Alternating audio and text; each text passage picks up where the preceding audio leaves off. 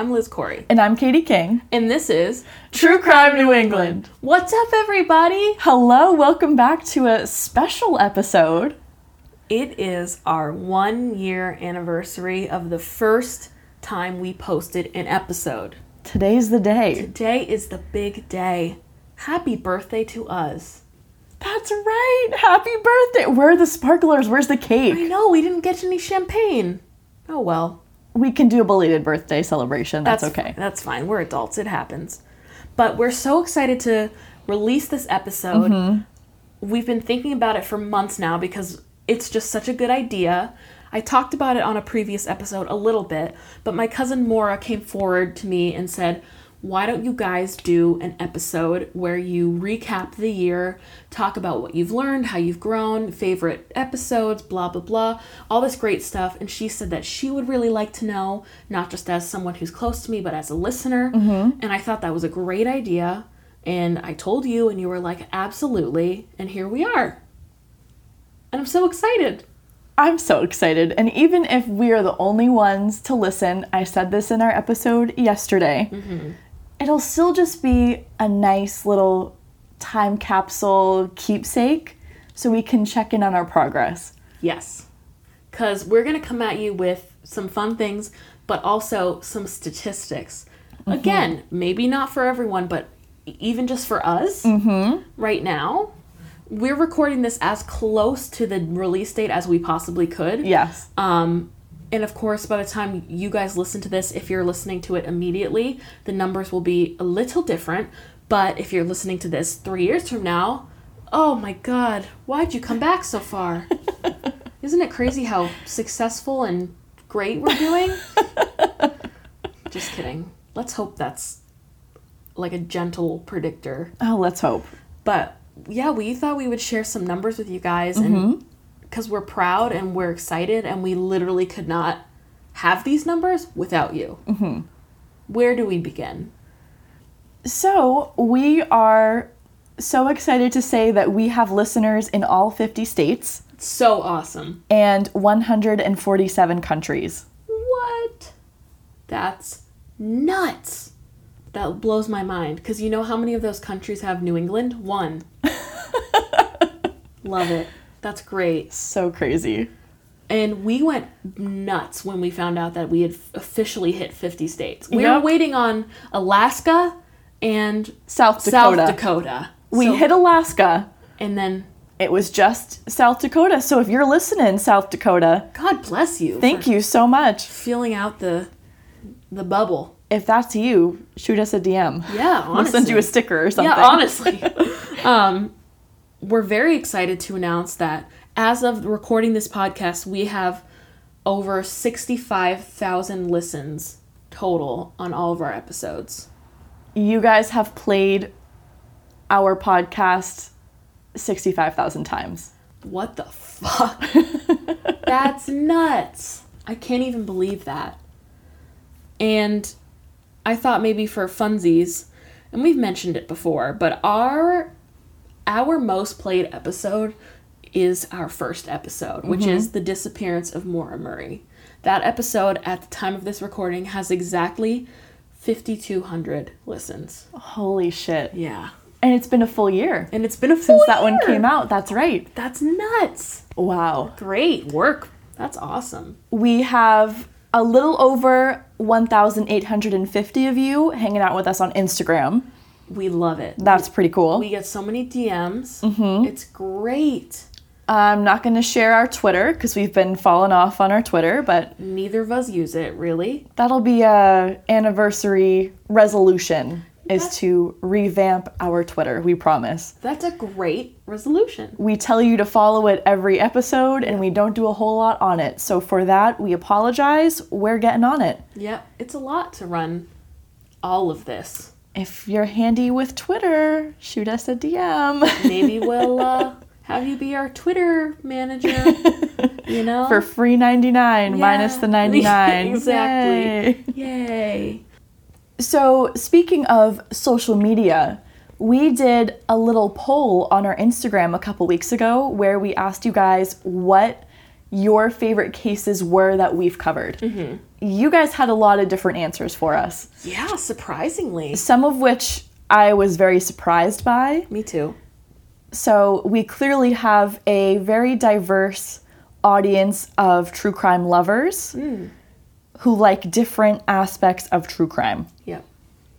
I think that's fair to say. And that's mm-hmm. okay. We are all different within our hobby of loving true crime, and that's okay. Mm-hmm. But we did, we got some great answers Yeah.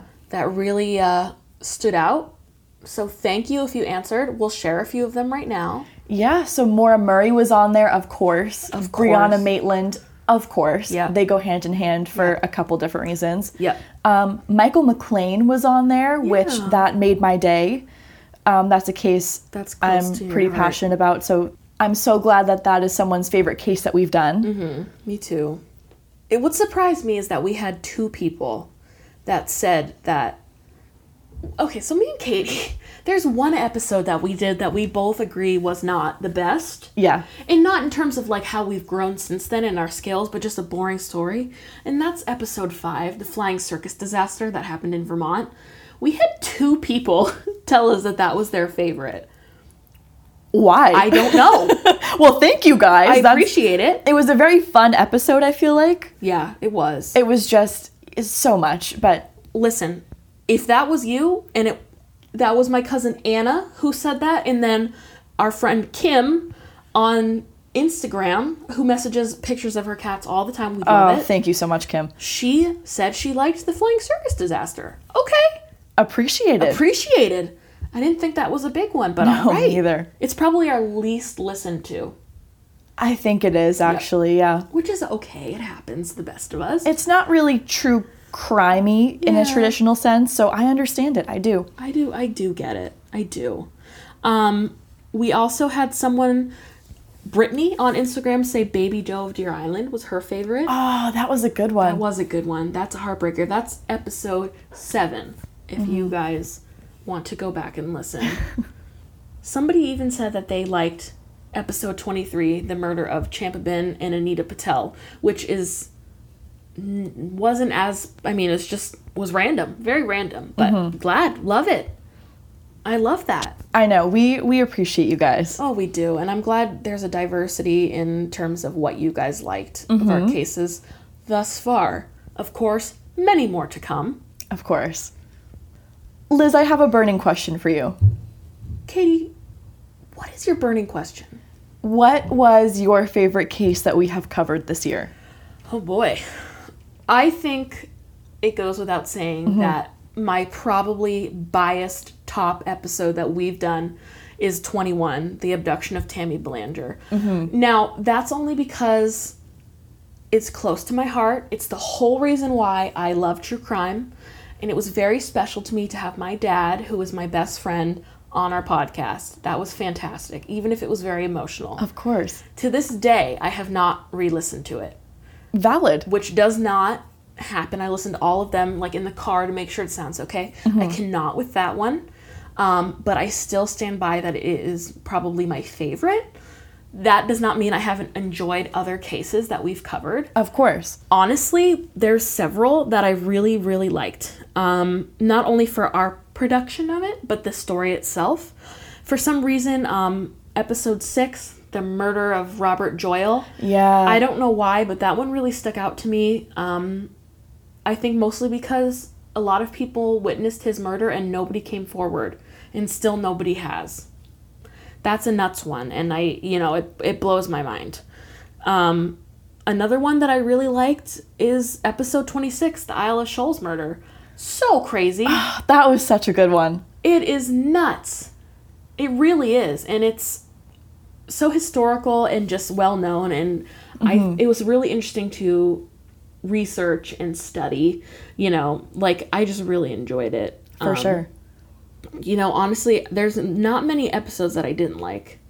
You know, I was, I felt solid with most of them. How about you, Katie? Ooh. What's your favorite? Or favorite? So far, ooh, favorites, multiple. Hey, I named a few. You get some. You get some too. So far, I feel like my personal favorite has to be the kidnapping of Abby Hernandez from episode 27. That's a good one. Um, it's in New Hampshire. it is such a horrific case, but it's also a really amazing, admirable survival story. Yeah. Um, Abby was just 14 when she was kidnapped. She was held for nine months and tortured, Yeah. brutally, brutally tortured in a shipping container. Yeah. And she outsmarted her captor and she got him to trust her and he let her go. She's a badass. She's amazing. I also really liked, for some reason, the murder of Angela Palmer. That is a good one too. Um, In the sense that it's fucking terrible. yes. And I say like the case Right. in the sense of how we covered it. Yeah. Um, there was a book written about it. I read the whole thing cover to cover. It's just so fascinating in a really disturbing way. yeah. Um, Angela was an itty bitty four year old girl who her mother's boyfriend put her in the oven. yeah. Um, I work in psych, as most of you probably know, and I feel like this is a pretty intense case with a lot of psych background stuff to it, Yeah. especially with the reasoning behind why the man did what he did. Yeah. Let's see. I also was very fascinated by the murder of Leah Ulbrich. That's a good one. That one is very disturbing as well. Um, Leah was dragged behind a car for over four miles before she finally passed away, and we still don't know who did it to her. So I feel like unsolved cases, especially, are so unsatisfying, but you know, there's always something so gratifying about a survival story. So Abby Hernandez, all the way. Yep, I think that's a good answer. Awesome. I think ultimately we cover a lot of really good cases, and a lot of mm-hmm. them, like, as you guys know, not heard of as often. For sure, and it's insane how much of this shit happens in New England. Yeah. It's nuts. It's just crazy. And some of the ones that we have lined up for you after this one comes out are some pretty good ones as well. Yes. We got a good lineup coming up after this one. yeah, we do. So, switching gears a little bit, our lovely listener, Kim, hi Kim, Hi, Kim. um, she suggested to us that we do a little something for this special episode where we do superlatives.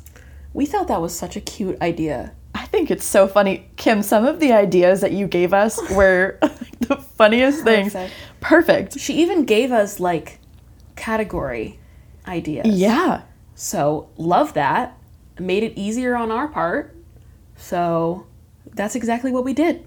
Do you want to start us off strong, Liz? Because this is one that was inspired by you. Yeah, maybe a little. This is one that came out of something you said. Yeah. So the first category we have is um, the Human Q-Tip Award. now you may have heard me refer to several people, uh, never the victim, always the perpetrator. Of course. Who I compare to a used human Q-tip, perhaps. um, was this wrong? Maybe. Was it right? Absolutely. So we have several nominees for the Human Q-Tip Award. So the nominees for the Human Q-Tip are Joshua Komisarjevsky, Episode 8, The Cheshire Murders.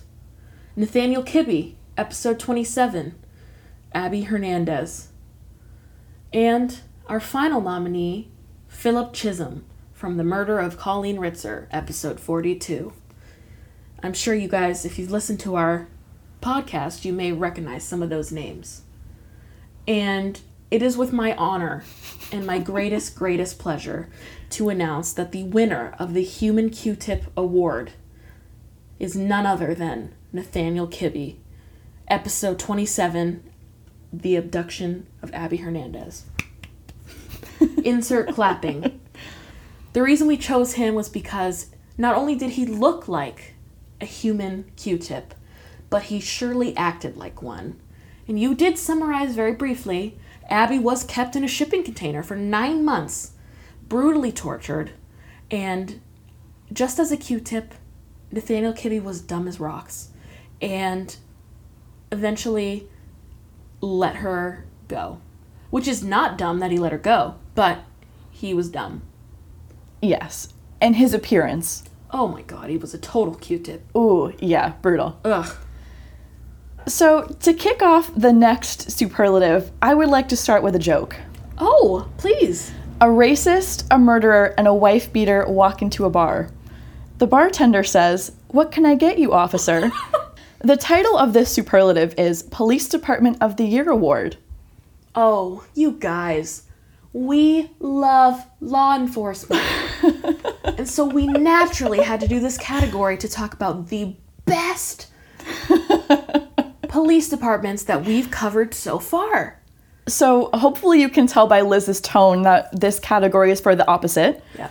Um, very often in true crime, law enforcement comes in and they complicate the case, they make the case go a lot less smooth, or the case is just completely fucked up because of their presence. It's so frustrating. Most of the episodes we've covered, I feel like we talk about somehow that they drop the ball. Yeah. It is not fair to the victims, it's not fair to the families. It's atrocious. Yeah. But to make it a little more lighthearted, let's present the nominees. Katie, please.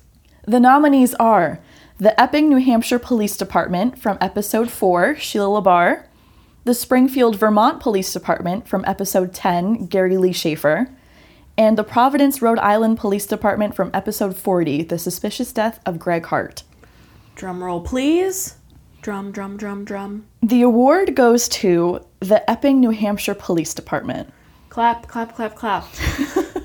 Insert clapping. This was our fourth episode, and this was the first episode we really lit into the police. Yeah. For good reason. If you recall, we talk about the serial killer Sheila LaBarre. She preyed on men who were often very desperate. She chose her victims very carefully. Um, she was actively abusing a mentally disabled man named Kenny Countie. I want to say that his mental age was about 12 years old. I think that's what we said in the episode. Yeah. Um, he was very delayed. His mom was very concerned about him. It was not like him at all to leave home and not contact her. Yeah. Sheila was isolating Kenny from his mom. His mom called the Epping Police Department So many times. every day. yeah. They brushed her off. She kept saying, You have to do a wellness check on my son. Something's not right. Mm-hmm. They showed up, saw him. Okay, great. Left it at that. Ignored the mom's calls. Mm-hmm. They run into Sheila and Kenny Countie in a Walmart. Kenny is beaten. There's a photo of this. He is beaten. He is Emaciated. skeletal. He's gray. Yeah. They do not intervene, they think nothing of it. Within a few days, Sheila calls them and says, I don't know where Kenny went. Yeah. Sure enough, they show up. Sheila's outside burning his body. And what do they do? Good night, Sheila. We'll see you tomorrow. Yeah, they they leave and she flees the state. Yeah, like no. literally, they could see a bone fragment. There's like, a, toe. femur sticking Yeah. up out of the And they're like, well, anyway, Sheila, have a great evening. We'll see you tomorrow. Literally. yeah. So they they they deserve that. So Epping for sure, but I mean those other two really they were close. And if you don't remember, you should definitely go back and listen to Oh this episode. Because man, holy shit. Yeah. And I mean, you know, we had someone tell us that we blatantly disrespect law enforcement, all this other stuff. Um, I come from a family of New York City police officers. Yeah. So, So, I, I've If heard anyone's got the right. I've heard many a story of how those guys do things very corrupt and Yes. they're the corrupt of the corrupt. So come at me. Yeah, honestly. and on that note, we have one more award. Ooh, this is a good one. This one is titled the Whiplash Award. And Katie came up with that name because, well, the, the cases we have nominated are like make you do a double take. Mm-hmm. Like, I'm sorry, what? You don't know what's coming next. You could never have possibly predicted what we told you next. Yep. Crazy. The nominees for the Whiplash Award include Adam Emery, episode 15. This guy, oh god. He was the killer. And my God, guys, go back and listen because what the hell? We can't even. Weirdo. The second nominee is The Case of Brooke Bennett, episode 14. This was a young girl who was murdered by her uncle, and the uncle had recruited a young girl into a fake sex cult that he made called Breckenridge, and he was trying to get Brooke in it too, and he killed her. What? Uncle Breckenridge? What the hell? And our final nominee is the 1991 Burger King shooting from episode 46. This one was not so. It had everything Burger King, Hitman, pipe bombs. drum roll, please. Dum, the drum, drum, drum, drum, drum. The winner of the Whiplash Award is the 1991 Burger King shooting, episode 46. Yay. The reason we chose this one is because what the hell? It, we were doing research for it and we were like, okay, so this woman was killed at Burger King. That's really unfortunate. Oh, they traced it back to her her husband. He's in jail. He wasn't her legit husband. He was already married to another woman. Wait, he tried to kill that woman with six pipe bombs under her car? Six. Six. it just overall was like, what the hell? It was just And the whole process, too, like that man went through maybe four other people he was in prison with, trying to get them to kill his not actual wife, but his wife he wanted to be an actual wife with. yeah. It, I, I don't know. Did so we crazy. mention that he was over twenty years older than her? So there it is. Yeah, there it is. That There we go. that's a double take. Exactly. So, yeah, those are our superlatives. Thank you, Kim. Thank you, Kim. That That was awesome idea. we thought that was so funny. We were dying. It was so cute. Fit perfectly. Mm-hmm. It really did. So, Yeah. Thank you guys so much as always for listening. Um, not too long ago, this was just a conversation we were having yep. where we said, wouldn't it be neat if we did a podcast? And then we were like, well, what are we doing on? But we wanted to because we're funny and we thought that it'd be great to do something fun, you know, like, and also before this podcast, we saw since high school ended, we saw each other what, maybe four times total, mm-hmm. and now we see each other all the fucking time. It's great. Damn right. Yeah. So it just felt right. And, you know, I did that initial search and maybe I should have searched harder, but I did just look up New England in podcasts and nothing came up. So, We've learned since then, I know we made a very bold claim in probably our first or second episode. Yeah. Wow, that's crazy. There are no other podcasts that do true crime in New England. We were wrong. we were wrong. Um, we're friendly with most of them on social media, actually. yeah. So, This yeah. is all a team. No one's against each other. We're all trying no. to do the same thing. You we're know? hanging out. So we just, uh, yeah, shout out to you guys. Good work. Everybody's style is a little different too, which I really like. Everybody's approach is really different. I think that's what makes it okay and like why all of us still have followers and listeners because Yeah. we're all a little different and that's awesome. For sure. So And everyone's very supportive too. Yeah. Good community. Yeah, absolutely. So, I mean, no harm, no foul, right? Damn right. Yeah. And before we end this episode, you guys are probably familiar with our swear jar. Mm-hmm.